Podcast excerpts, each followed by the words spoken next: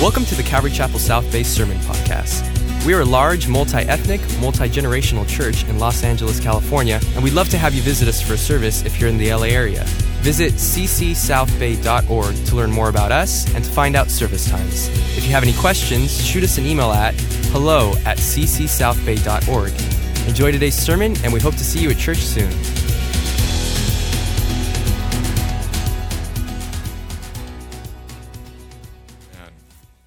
Verse 1.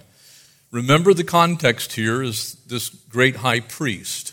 The Jewish people would relate. We're in the book of Hebrews, which is written to Jewish believers. And so it continues with this same theme. For every high priest taken from among men, please circle that. Every high priest was taken from among men, beginning with Aaron. They were men. They were flawed. They were failed. They were not perfect. They were sinners, also in need of a Savior. Is appointed for men. In other words, the high priest had a role. It was for men. God appointed that role, but they were supposed to be called by God to that specific role for mankind, for men, in things pertaining to God that he may offer both gifts and sacrifices for sins. And we're going to unpack this this morning because it's very important to recognize what ministry is and what ministry is not. What Jesus came to do and what he did not come to do could also be in view. Jesus was not a political activist. Matter of fact, he said zero, literally nothing about politics. He didn't get engaged in it, he didn't care about it. Why? Because his kingdom is not of this earth. His kingdom is his Father's kingdom, it's an eternal kingdom. He came to preach the kingdom. He can have compassion on those who are ignorant and going astray. This is talking of the high priest who was a man, since he himself was also subject to weakness. Every pastor, every preacher, every parson, every person, everyone who engages in the work of the ministry, all missionaries, are subject to the same weaknesses, the same flaws, the same inabilities.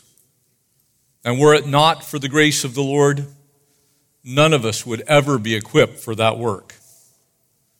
But by His grace and through His work, sometimes human beings can actually be used for God's purposes.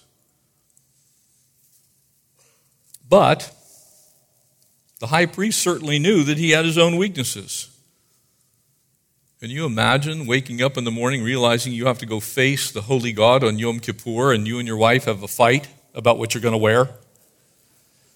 Says, Honey, that looks terrible on you. It's like, You need to pick a new tunic. It's like, That's got a spot on it. Like, I got to go. And I'm trying to make this personal for you so you realize that the high priest, as wonderful as his role was, as hard as he endeavored to be holy, the high priest was still a sinner.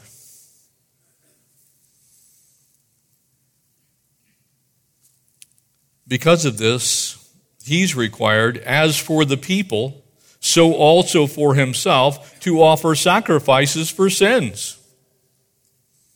And no man takes this honor to himself, but he who is called by God as Aaron was. And so you could modernize this and float the role of pastor in that same place, but it applied to a very specific person, the high priest, during that day, as far as the Jewish people were concerned.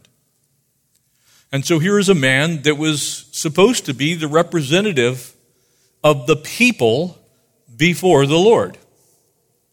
Notice that it wasn't because he went to school, though he did go to school, rabbinical school. It wasn't because he was the brightest in the room. Prayerfully, he could link some sentences together. That would be helpful. But the chief thing that was necessary for one to be in the high priest's role was that he or that person, anyone, would be called by God. There's no substitute for it. If you're not called, no amount of training is going to make up for a lack of calling. And if you are called, you won't be able to do anything else. So, also, notice now how this links together Christ. So, here comes our Savior.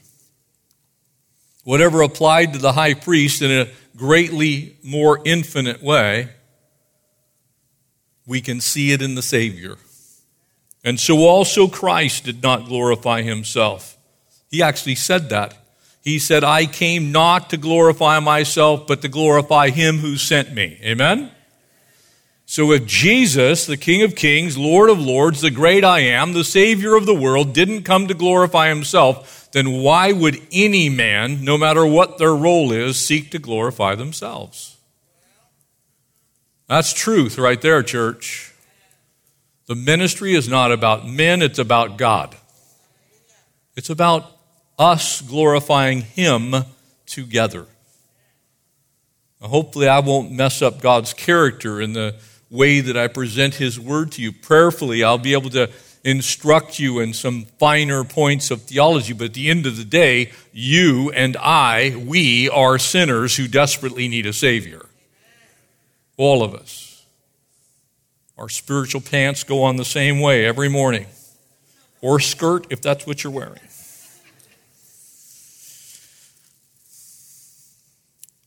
didn't glorify himself to become high priest, but it was he who said of him, Father to Son,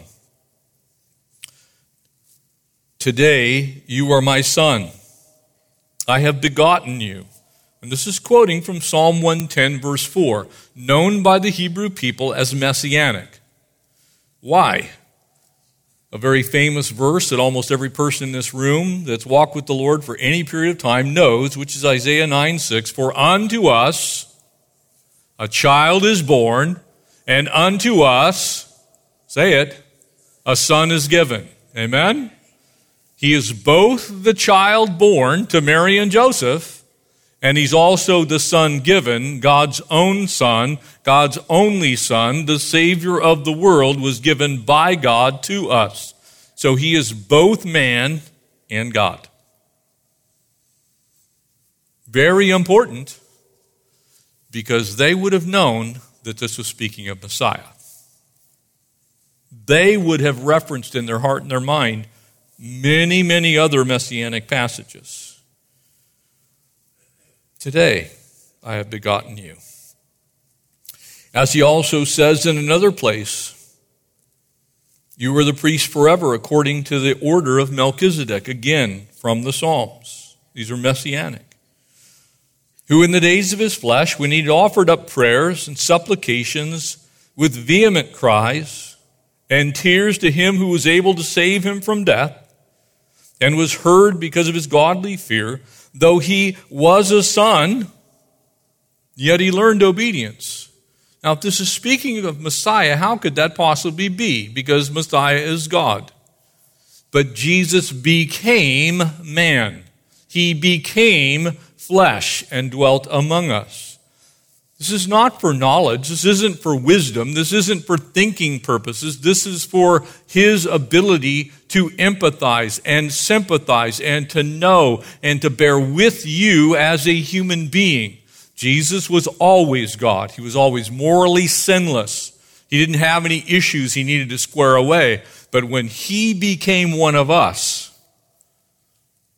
in his understanding, why do you suppose he said, Father, if there be any way, Take this cup from me. Why? Because he was experiencing something that he had never experienced. He became one of us. He felt your pain. He endured what you endure when people mock you and despise you and curse you and hate on you and say all manner of evil things against you. Jesus endured those things prior to him becoming a man he dwelled in heaven. There was no such thing in heaven because there's no sin in heaven. In other words, he, be, he began to experience the temptations you face, hearing the sinful things that are said about you. Jesus began to hear those things. And so, in that sense, he is learning what it's like to be you, not in knowledge, in sympathy and empathy. He's agonizing. That's why in the garden he agonized great drops of blood. The pressure of all of this, the thinking on it, the understanding it from a human perspective, crushed the very life out of Jesus. And was heard because of godly fear. Though he was the Son, yet he learned obedience by the things which he suffered. There it is. It's very clear what he learned. Having been perfected in what? In the suffering, in his humanity, in bearing the weight of the sins of the world on his body on the cross. Things that he had never previously experienced. Jesus, because he was the child that was born and the son that was given, experienced things on a whole new level. Though he could certainly understand them intellectually, he wasn't taught them in a mental sense, he experienced them for you. He walked through the valley of the shadow of death, and he feared no evil because he knew his God was with him as a rod and a staff. That was a new experience. Amen? So when it says that he is our high priest who can sympathize, he can in every single facet of your humanity. Everything about you. He became the author of salvation to all who obey him. Why? Because there was previously no author of human salvation who was both God and man. So he became a man and became salvation for us. It was not an afterthought. It was always the plan. It was always known. God the Father and God the Son never had another plan. They didn't wake up one day and go, oh my goodness, Adam sinned. They had foreknowledge. But Jesus had never come to earth. And the moment he did, he began to feel your pain, my pain. Understand what you would go through. And therefore, called by God as high priest according to the order of Melchizedek, the strange figure from the book of Genesis that meets with Abraham. This whole focus is chapter 7, and so we're going to only lightly touch on this mysterious Melchizedek. We'll get to him later uh, in our study through this amazing book. The high priest had two primary jobs. So think about the human high priest now. He represented God before the people, he taught them the word, he essentially led the church. That's pretty simple. But he also went before God to represent the people to receive atonement for sin. In that sense, he oversaw everything that happened in church. He was responsible for absolutely everything that happened in the temple. He oversaw the rest of the priests. He oversaw the sacrifices. He took care of church. And so, in many ways, the first pastor was King Jesus. The first one who was the shepherd of the flock, King Jesus. That's why when I tell people there's only one good shepherd, that's Jesus. I'm an under shepherd. I'm like, I, I serve underneath the true shepherd. I'm just one of those, I, I have a little part of his flock. Kind of like he gave me a handful of sheep. He says, You take care of them. I'm going to watch over the whole flock. Jeff, you're responsible for this part of the flock. That was also the high priest's role. The high priest had to watch over the whole flock, all of them. So, what were they called to do? He was basically the immediate supervisor of all the other priests. And so these priests had all kinds of functions. And if you read through the book of Leviticus, one of the only reasons to read through the book of Leviticus and when I say that, some people know exactly what I'm saying. It's like, it's, it's like, hmm, okay, well, he's the high priest of this, and there's the sacrifice for that, and there's the two turtle doves and a couple of sticks. And after a while, you're kind of like, what am I reading this for? Well, the Lord gave them a very, very, very intensely personal and extremely precise manner in which they would worship God. Why? Because God is holy, and He wanted the manner in which He was worshiped to represent His holiness. And so he gave them tremendous detail. And so the high priest would diagnose disease and they would purify people who had sinned and, and they would examine their property if it was going to be dedicated to the Lord. They had this incredible function of basically discerning between right and wrong and between good and evil and between what was holy and what was unholy. And so you can kind of see how this is playing right into the Jewish mindset of thinking, okay, he's going to be a high priest forever, like this guy Melchizedek. And they're all going, it's like, I don't know that much about him. There's only two verses in the entire Bible that really speak clearly in the Old Testament of him. And, and so sometimes the priests also served as judges, and they, they served in guidance to the people, and they did all these, just a plethora of different things. But the chief thing that they did was to oversee the atonement that happened one day a year on Yom Kippur, which I've previously mentioned. They would watch over the burnt offering. So if someone wanted to demonstrate their commitment to the Lord, you ultimately answered to the high priest. They oversaw the grain offering. If you wanted to give gifts for your sin, if you wanted to say, Lord, I'm sorry, and here's how I want you to know it, the high priest oversaw that. If you wanted to give the voluntary offering, which was the fellowship offering, demonstrating your thankfulness, the high priest oversaw that. You, you starting to get the picture? This is speaking, obviously, of who Jesus is to us in, as believers in New Testament times. They also, the high priest also oversaw the sin offering. So the mandatory offering that was, that was given for your intentional sins. You see, because there's intentional sins and there's unintentional sins. In other words, things you got caught up in that you didn't set out. It's like, man, I'm just going to go out and sin today. And there's some stuff that you actually thought about and you did it intentionally. And so you had the sin offering and you had the guilt offering. High priest oversaw those things. In other words, the high priest was the go between, he was the mediator between man and God. That was his whole function. If you wanted to boil the high priest role down and use one word, mediator is the word. The high priest was the mediator between God and man.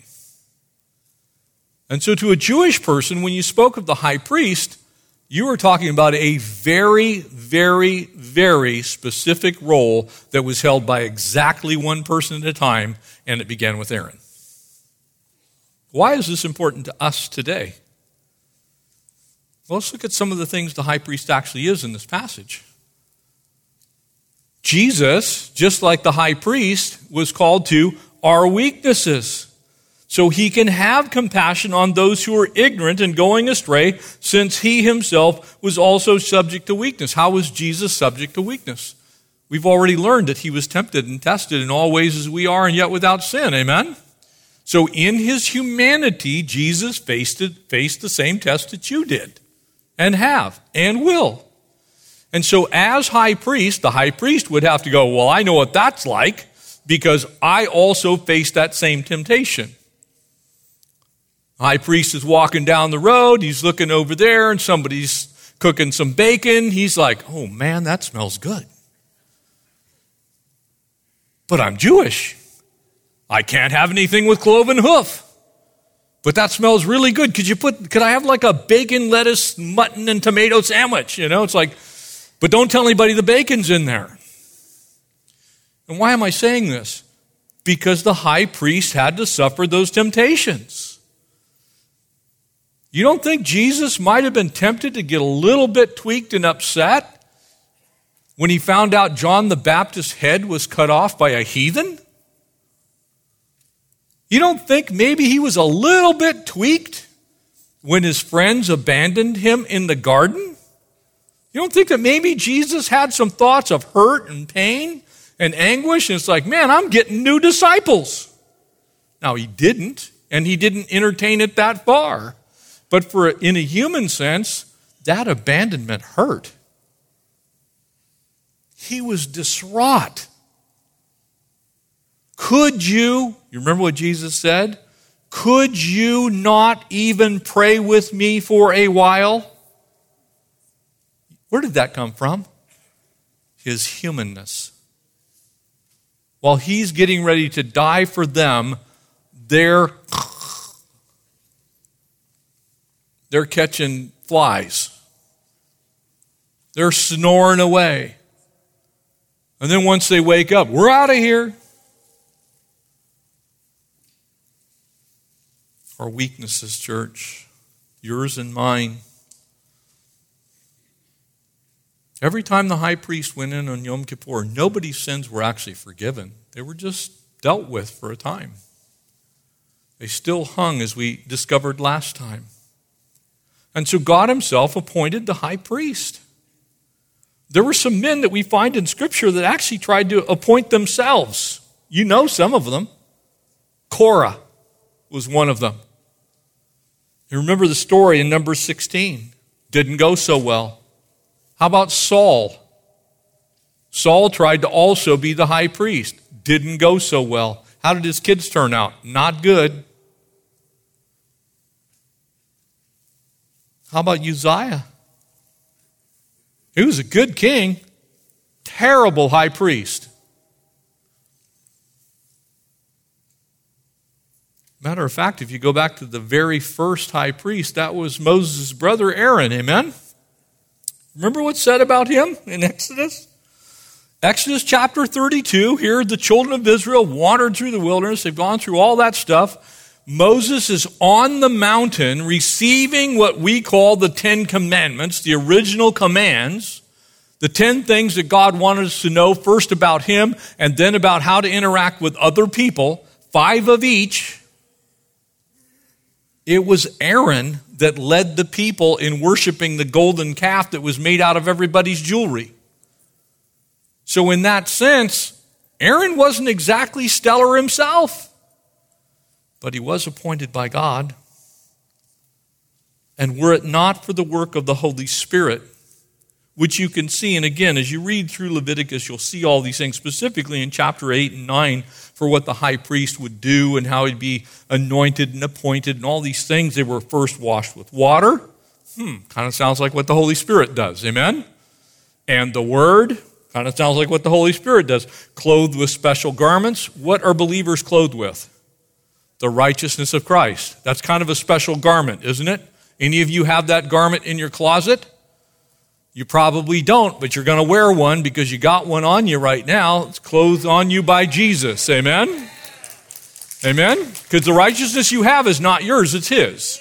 So you're borrowing Jesus' garment while you're here. So the high priest kind of had all these things happening to him so that the people could look at it and go, wow, that's weird. I don't have one of those. I don't even know where to get one of those. Matter of fact, there's only one guy in the whole face of the earth that actually has that one coat the one breastplate. They would then be anointed with oil, another sign that they needed to be covered by the work of the Spirit. And so every bit of this, as they placed their hands on the bull and they prayed over these offerings, you know, one of the things that people often forget, and I just want to draw your attention to it without getting too gross here, the high priest had the bloodiest job you could ever imagine. For all intents and purpose, purposes, the high priest worked in a slaughterhouse. Every day when the high priest went to work, he was overseeing the death of countless innocent lambs, bulls, goats, up to his elbows in blood. And in fact, when he went into the holy place, the Holy of Holies, he sprinkled blood on the mercy seat. He didn't go in there with a little water and go, it's like, be blood. No, it was blood, blood. Actual blood. Jesus died on Calvary's cross and he shed his blood. Amen? It was blood, blood. They didn't kind of go, well, you know, we're going we're to kind of, we're going to talk mean to you.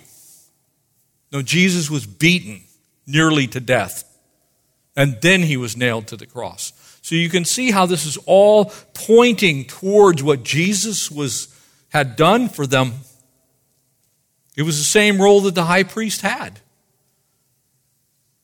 Sometimes we forget that it cost Jesus his blood to make atonement for our sin, to pay the price for it, to cleanse us, to purchase righteousness for an unrighteous people. Now, think about who is being called here. It's God's Son that's being called. So Christ did not glorify himself to become high priest, but it was he who said to him, Today you are my son. God's son was called to be high priest forever. You see, here's the crazy thing about the high priest. Some of the high priests didn't even last a year. Sometimes they would quit, sometimes they'd be disqualified, sometimes they'd die.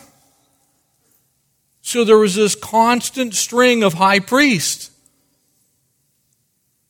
And in fact, when Jesus was crucified, you actually had two because you retained the office even if you weren't currently the high priest. That's why you have both Annas and Caiaphas being called the high priest because once you're the high priest, you're always the high priest. But there's a high priest that serves, and there were high priests that were still alive. But those guys were sinners. They couldn't save anybody. They did the best they could to represent the people before God, but at the end of the day, they fell woefully short. Jesus did not fall short in any way, shape, or form. Why? Because he was God's own son from heaven that was called. He was very different than all the sons of Adam that had been high priests before. Each one of them in succession failed and died. And without the all sufficient sacrifice of the Savior, not one of them was actually eternally saved. Now, I'm not saying there weren't some that were. There could have been. They could have had the faith of Abraham. They could have believed and waited just as Abraham did. I want to be very careful. Some of them may have been very, very godly and waited in faith but they could have also been stone heathens, not called. Just looking at the perks of the job, going, hey, I want to be high priest. Why? They got a cut of everything that happened in the temple. They got the best meats, they got the best bread, they got to actually take a part of the offering. And so, what happened during the later biblical times is the high priest actually didn't live in Jerusalem. Very often they lived down in the Jordan Valley in Jericho, which was an oasis. It was kind of gnarly living in Jerusalem, but let's go down and live in Jericho where it's a little bit nicer. The winters are better, doesn't snow down there. Occasionally it snows in Jerusalem. Rarely rains. God called his own son to be sacrificed for us. Aaron's descendants, not so much. And the crazy thing is, when you really look at what's being said here, because he will be a high priest forever, whoever this priest is that's called by God, the final one, the last one, the one that's in view here, that one is going to be the high priest forever.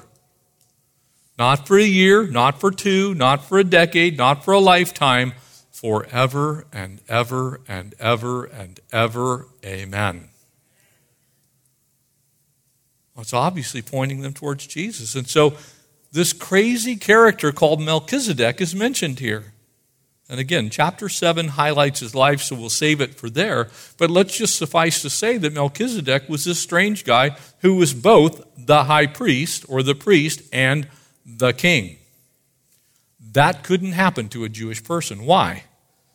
Because the kingly line was the line of Judah the priestly line was the line of Levi. And so you couldn't be from both lines. because it was always dependent on who your father was. And so in this case, Jesus obviously is the lion of the tribe of Judah. That's the kingly line. He has right to be king. That's why the Bible plainly declares one day he will set his feet down on the Mount of Olives, it will split in two, and he will take his throne in Jerusalem. He is the King of kings, he is the Lord of lords. Amen? But he's also worthy of our worship. Why? Because he was called of the priesthood of Melchizedek, which predates Judaism.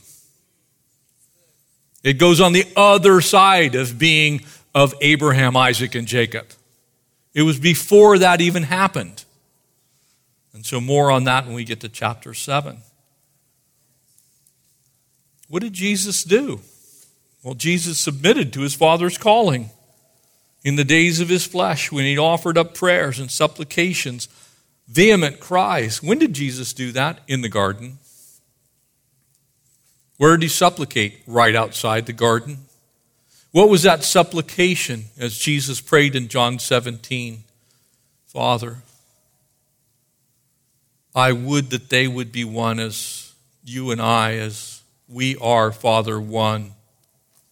Jesus supplicated for the bride of Christ that it wouldn't be divided, that we would be one, just like God the Father and God the Son are one, that we would have His thoughts and His mind and be doing His will for His purposes. You know, God the Father heard that prayer. It didn't change the plan of salvation. Only God could do that, but God didn't change the plan. Did he hear Jesus? You better believe he did. You know how we know that? It is finished. It's done.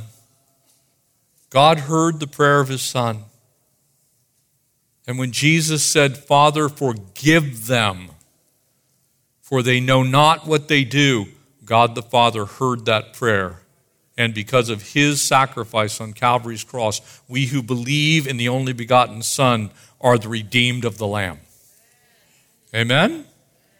So, this whole picture is an Old Testament way of understanding what Jesus did at the cross, what he did in the garden, as Jesus cried out in his humanity, as he identified with the things you have been through and I have been through, the things that are said and done to us in this world, Jesus responded.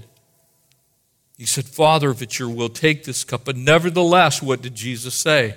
Not my will, not my human desire be done, but Father, yours be done. Jesus' human desire was that his flesh was agonizing, his heart was broken, his mind was oppressed, he was beat on, it hurt. When Jesus was being flogged, it, it, his pain was not eliminated by some mysterious amount of anesthetic that came from heaven. Jesus was in agony. Why? Eloi, Eloi, Lama Sabachthani. My God, my God, why have you forsaken me? Me. Me. Because of my sin my inability to save myself. God called his own son into the world that the world through him would be saved. Because I couldn't save me, and you couldn't save you. Church, when you think on this passage, God called his own son to do for you what you could not do for yourself no high priest could ever do for anyone, including himself. But Jesus did what couldn't be done by anyone else because he was both God and man. In his flesh, persecuted, beaten, broken, agonizing, but as God, absolutely sinless and perfect. Every motivation, every thought was absolutely perfect. He never sinned. Every high priest had to worry about their own sin, not Jesus. So he could say, Father, forgive them. Put that on me. I'll bear that sin. You give them my grace. In that, Jesus learned in his calling as he suffered these experiences. And think about what we've said. He learned obedience by the things which he suffered. And again, don't think of it as knowledge, that will send you the wrong direction. Think of it as humanity what it's like to be human, what it's like to have a mind that isn't just simply the eternal being, but a mind that knows what it's like to have friends abandon you, family forsake you. Remember, Jesus' own family didn't believe he was Messiah. They're running around trying to find psychiatrists to deal with Jesus because he's got Messiah complex right? They actually talk that way. It's like, oh, you know, he's, he's, people thought he had a demon. But all the while, God's Son experiencing what it's like to be you, to be me. Jesus didn't need to learn information. It's not identification with a measurable data set. You know, people often misunderstand this passage. Oh, Jesus knew what he was going to go through, and he went anyway. He knew how painful the cross was going to be, and he went anyway. But what he hadn't experienced, what he learned in that sense, was the actual pain. He knew it was going to be painful and he went anyway. You understand what I'm saying? Jesus had full cognizant understanding and knowledge of everything he ever faced, and he went anyway.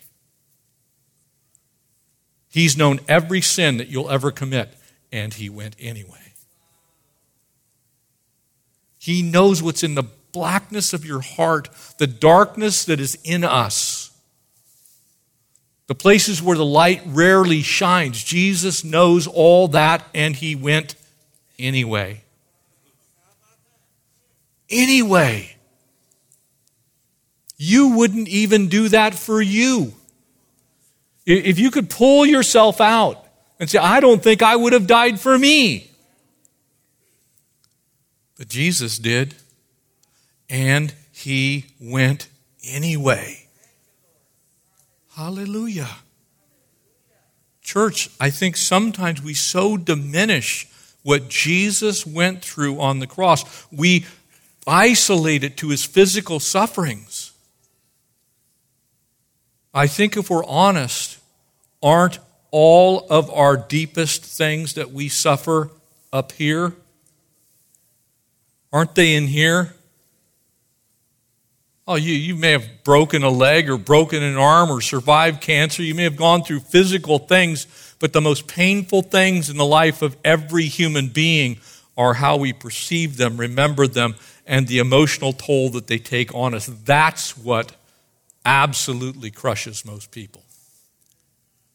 Jesus took all that. Church.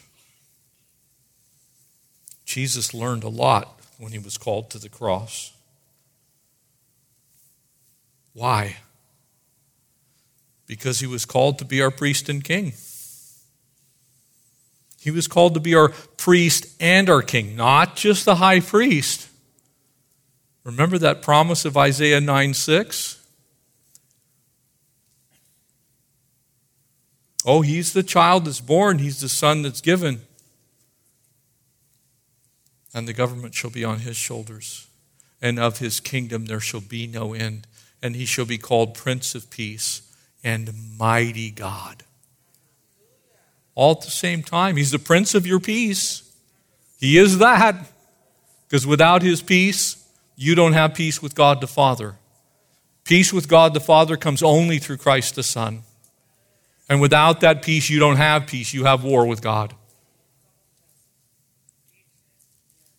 But with him, you have a high priest forever that's making intercession for you, that goes in every day and says, I got that, Father. I paid for that already. I already cleared Jeff's debt. But he also is your Lord. That's what that word means. It means one who governs. He rules your life. He's the king of heaven and earth. No high priest could claim to be both, but Jesus can. He is the Father of eternity. All those promises come from that one verse. He's still El Shaddai, He's mighty God. He didn't lose anything at the cross. He gained understanding of how badly you hurt and what you've been through. And so he sympathizes with every single aspect of who you are. And he went to the cross anyway. So when we say Jesus is our high priest, we ought to be getting really excited about that. Because he's the high priest forever and ever and ever and ever. Amen? All so that we could be God's children. If we don't have a high priest who's also the king, then we are not children of the king. We might even be kind of sort of okay with God, but we wouldn't be children of the king. The Jewish people were kind of sort of okay with God for a time, but they weren't children of the king. Our high priest forever has made us children of the king. Amen? Amen. Would you stand and we'll close in prayer? And I want to just ask you if you've not received Christ, if you haven't become one of God's kids, if you haven't believed on the only name that can save you, you need to do that because Jesus very specifically said, I am the way and the truth and the life, and no one comes to the Father but by me. If you haven't done that, if you've not invited Jesus into your life, then he is not your high priest and he's not your king. And that means you are lost. It means that if you were to die today, you would spend eternity separated from God. I don't want that for anybody in this room, or if you're watching online, or if you should happen to watch this later. And so, if that's you today, and you want to square away where you're going to spend eternity, there is only one name under heaven whereby you must be saved, and that is the name Jesus. And it's simple. All you have to do is admit that you're a sinner. And you have to believe that He is the one and only Savior, that He died in your place on Calvary's cross, that God punished Him in your place. God put Him to death, buried Him in the grave, and raised Him three days later. You have to believe that in your heart, and then you have to confess that you're saying, I don't want to govern my own life anymore. Jesus, it's yours. If you'll do that, you'll be saved. If you've done that already, you should be going, Hallelujah, I'm going to heaven. Amen?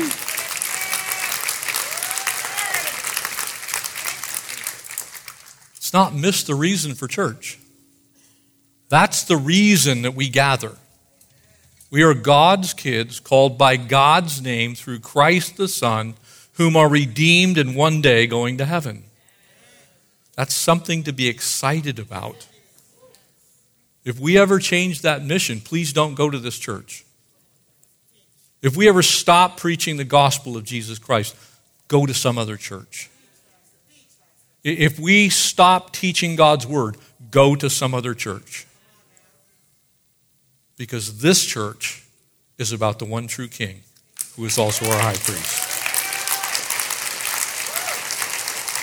Let's pray together. Father, I want to pray right now if there's anyone here today that has not confessed you as Savior, that right now, in this moment, they would invite you, Jesus, into their life and that they would be saved. Lord, that they would confess you as Savior, and Lord, you are the only way, the only truth, and only life, and no one comes to the Father but through you. And so, Lord, for those that need to make that decision right now, impress upon their hearts by the power of the Holy Spirit, would they receive you, Jesus, as both Savior and Lord. And for we who already have, God, we look forward to the day when we see you in heaven. And so, Lord, we thank you that you are our high priest forever. You're not ever going to abandon your post at the right hand of God the Father. You're not going to let a sin go by that what your blood doesn't cover it.